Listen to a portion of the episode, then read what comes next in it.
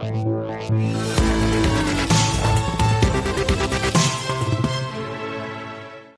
Allez, on vous parle à présent du portrait robot de celles et ceux qui ont cette joie de payer l'impôt sur la fortune immobilière des contribuables assujettis à l'IFI, puisque le Figaro s'est procuré euh, de, via Bercy donc euh, un rapport 2019 qui fourmille de détails. Bonjour Xavier. Bonjour David.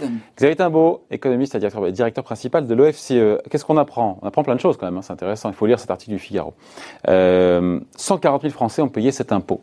Si on compare par rapport aux années d'avant, c'est plus, c'est moins, on est dans l'étiage euh, oui, non, c'est à peu près pareil, oui. Que les Français qui ont payé euh, l'impôt sur la fortune, c'est beaucoup moins que l'ISF. Enfin, c'est moins que l'ISF. Ce qui est normal, on a, on a viré les verts mobilières. Voilà. Par construction. C'est pas, pas surprenant, on va dire. Alors, l'âge moyen, qu'est-ce qui est surprenant? Je donne les chiffres. Âge moyen, 68 ans. Patrimoine moyen net taxable, donc une fois qu'on a enlevé les dettes, 2,4 millions d'euros. Qu'est-ce qui est surprenant ou pas là-dedans? Bah, le, euh, enfin, c'est pas très surprenant. Enfin, on aurait pu s'y attendre, mais effectivement, ce sont des gens plutôt âgés. Hmm. Alors, euh, pourquoi plutôt âgés ben, Parce que devant, il y a cette histoire de patrimoine net des dettes.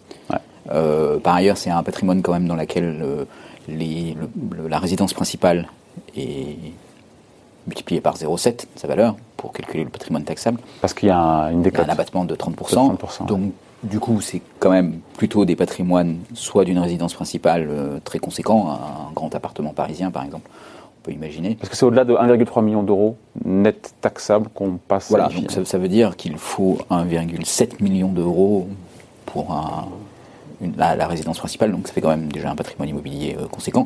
Mais on peut imaginer des gens qui ont d'autres biens immobiliers, euh, un chalet à la montagne, euh, une résidence secondaire au bord de la mer, ou des investissements d'ailleurs locatifs. Et donc voilà, tout ça conduit à entrer donc pour des patrimoines qui sont le fruit d'une épargne plutôt longue et donc euh, on imagine bien euh, des gens plutôt plus âgés. Cotisation moyenne d'IFI, combien est-ce que les contribuables payent? Alors c'est une moyenne, ça je me dis que c'est la limite de l'exercice, 10 700 euros, mais ça cache à mon avis de gros écarts. Alors ça cache de gros écarts. Euh, en gros, il y a l'entrée dans l'IFI, donc qui se fait avec des, des, sommes qui sont enfin, si vous voulez, si vous avez un, si, si, vous êtes juste au seuil d'entrée avec une résidence principale, par exemple, donc ça conduit à un calcul un peu compliqué parce que vous rentrez à 1,3 million, mais on commence à taxer à partir de 800 000 euros. Euh, là, vous avez un IFI qui va être de 2500 euros. Donc euh, voilà, quand vous rentrez. Pour ceux qui sont à la frontière, à la lisière de, de l'IFI. la lisière de la, de la taxation, ça conduit à un, IFI de 2500 euros. là, en fait, la moyenne est bien au-delà, mais parce qu'il y a beaucoup d'hétérogénéité. Euh, avec euh, ben, des gens qui sont dans cette zone d'un on va dire un patrimoine immobilier conséquent, mais qui reste euh, en dessous de 5 millions d'euros. et puis tous ceux qui sont au-delà, qui sont pas très nombreux, mais qui sont quand même des gros contributeurs à l'IFI, compte tenu de sa progressivité très forte. C'est ça. Le, taux marginal de l'IFI. La pente de la taxation, enfin de la taxation marginale, ça s'accélère assez rapidement. comme dirait Jean-Pierre Raffarin. La pente, c'était quoi La pente est forte La pente est, la pente est raide. La, route est, droite, mais la pente est oui, forte. c'est ça. C'est ça. Oh, ça, nous, ça nous remonte un petit peu. Euh, ça remonte un peu dans le temps. Euh, donc, euh, une moyenne qui ne veut pas dire grand-chose, avec 1300 personnes qui ont un patrimoine supérieur à 10 millions d'euros. C'est pas tant que ça, moi je peux imaginer plus. C'est, alors, c'est pas tant que ça, parce qu'on est uniquement sur le patrimoine immobilier, et ah que, évidemment, la mise en place de l'IFI et le, taux auquel on atteint, hein, le taux qu'on atteint pour ce patrimoine de 10 millions d'euros, qui est de 1,5%, euh, fait que c'est, à mon avis, extrêmement dissuasif et que ces gens-là ont tout fait pour ah. euh, liquider leur patrimoine. Mais c'est ce que voulait quelque part le président quand il, quand il fait l'IFI. Il dit c'est pour justement que les gens, les gens transforment l'immobilier qu'il considérait comme un, alors je sais plus comment il, appelait ça, un patrimoine euh, non productif, un, capital non productif en capital productif, à savoir investir dans les entreprises. Alors oui, ce que ça conduit à faire, c'est quand même ça déconcentre la possession de ces patrimoines immobiliers ou ça les transfère sur des, sur des, des, possessions institutionnelles qui sont soumises à des régimes d'imposition qui sont plus compliqués euh, à partir du moment où il n'y a plus de neutralité de l'imposition par rapport à la détention euh, institutionnelle. Euh, ça ne fait pas disparaître ces patrimoines, c'est-à-dire que c'est pas parce que vous êtes vous avez un patrimoine supérieur à 10 millions d'euros, vous en liquidez une partie pour réduire votre impôt sur la fortune immobilière donc d'abord, ça ne réduit pas votre fortune, hein, puisque vous l'avez réalisé, vous allez la placer ailleurs. Et puis ensuite, il y a quelqu'un d'autre qui veut l'acheter, ce patrimoine. Or, euh, ce qu'on sait, c'est que quand même, les prix de l'immobilier euh, n'ont probablement pas subi d'impact négatif suite à la mise en place de, de, l'IFI, en particulier dans l'immobilier euh, à prix élevé, on va dire. Donc, bah, donc ça veut dire que la mesure, elle a pu contribuer à faire changer de main le patrimoine immobilier, mais pas à réduire sa valeur. Donc euh, l'argument selon lequel il n'est pas productif euh, n'est pas n'est pas résolu, puisque de toute façon il a gardé sa valeur et que quelqu'un le détient. Donc euh, Qu'est-ce Voilà. qu'on retient de ces chiffres? Qu'est-ce que j'ai vu d'autre Que la moitié quasiment des redevables de l'IFI sont en Ile-de-France? Ça, c'est pas une surprise. Alors, c'est pas une surprise, c'est quand même important à rappeler. Ouais. Euh, il y a eu en Ile-de-France euh, une augmentation euh, tout à fait significative des prix. Et les seuils de l'IFI font que, ben, en fait, euh, voilà, avec un appartement parisien de taille conséquente dans un quartier euh, recherché, on va dire, euh, pour parler comme un agent immobilier, Ou cossu. Ou cossu, on arrive assez vite en fait euh, au seuil de l'IFI. Euh, donc encore une fois, c'est pas forcément des IFI euh, très élevés qui sont payés à ce moment-là, mais euh, voilà, on s'aperçoit que le patrimoine immobilier moyen à Neuilly, euh, il est, il est de l'ordre de 3 millions d'euros. Ouais, Euh, Parce que pour moi, 10 millions d'IFI, je trouve ça énorme. Je pensais que la moyenne serait beaucoup plus basse que ça. Je reviens pardon à cette moyenne. euh, Alors- D'où l'idée qu'il y a une forte disparité, qu'il y a souvent des gens qui payent Voilà, des millions. Et combien on paye quelques centaines d'euros ou milliers d'euros, 1000 ou 2000 euros, et euh, voilà, parce que 10 millions de cotisations d'IFI, c'est énorme.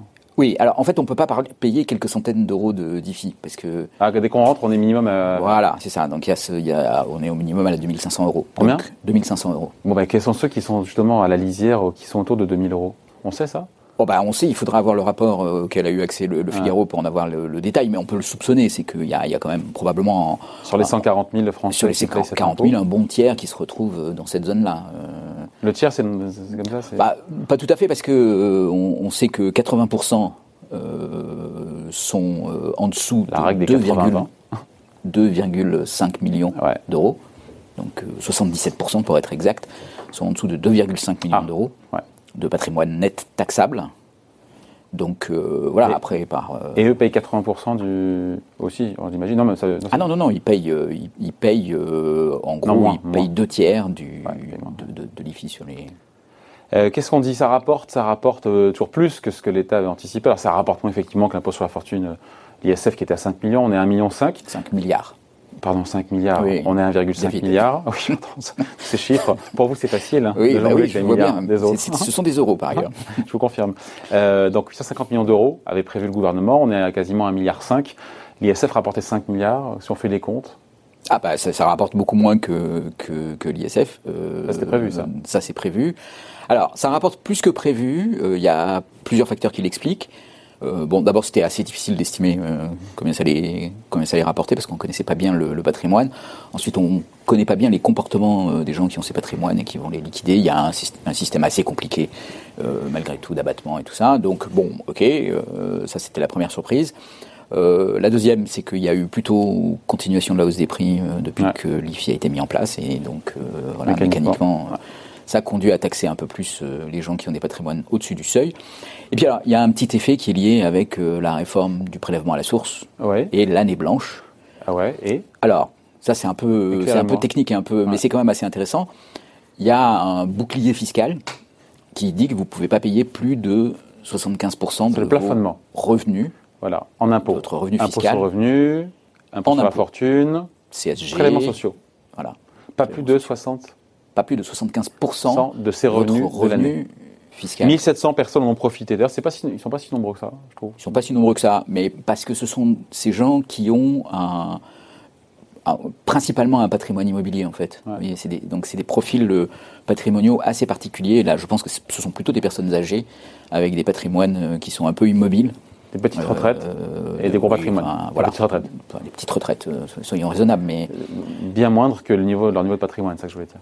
Voilà. Et puis ce sont pas des, ce sont pas des actifs euh, très très riches qui ont un patrimoine beaucoup plus diversifié euh, et donc qui rentrent pas dans cette catégorie parce que pour eux l'immobilier est pas le, le point central. euh, Et donc l'année blanche, on finit là-dessus. C'est quoi alors l'année blanche, ben, c'est que on considère que au moment du passage au prélèvement à la source, vous n'avez pas payé d'impôt Ouais. et donc votre revenu a augmenté parce que vous n'avez pas payé d'impôt. Ouais. Et donc du coup, le bouclier fiscal s'applique à votre revenu net. Et ben là, il s'applique à un revenu qui est plus élevé. Et enfin, et Donc c'est moins ailleurs, intéressant. vous n'avez pas payé d'impôt. Donc c'est moins intéressant. Donc non, vous n'avez pas payé d'impôt. Donc euh, dans les 75% qui sont le cumul de tous les impôts que vous avez à payer, ben, Ouais. pour l'année euh, du prélèvement à la source, donc l'année 2019, on vous compte pas d'impôt sur le revenu.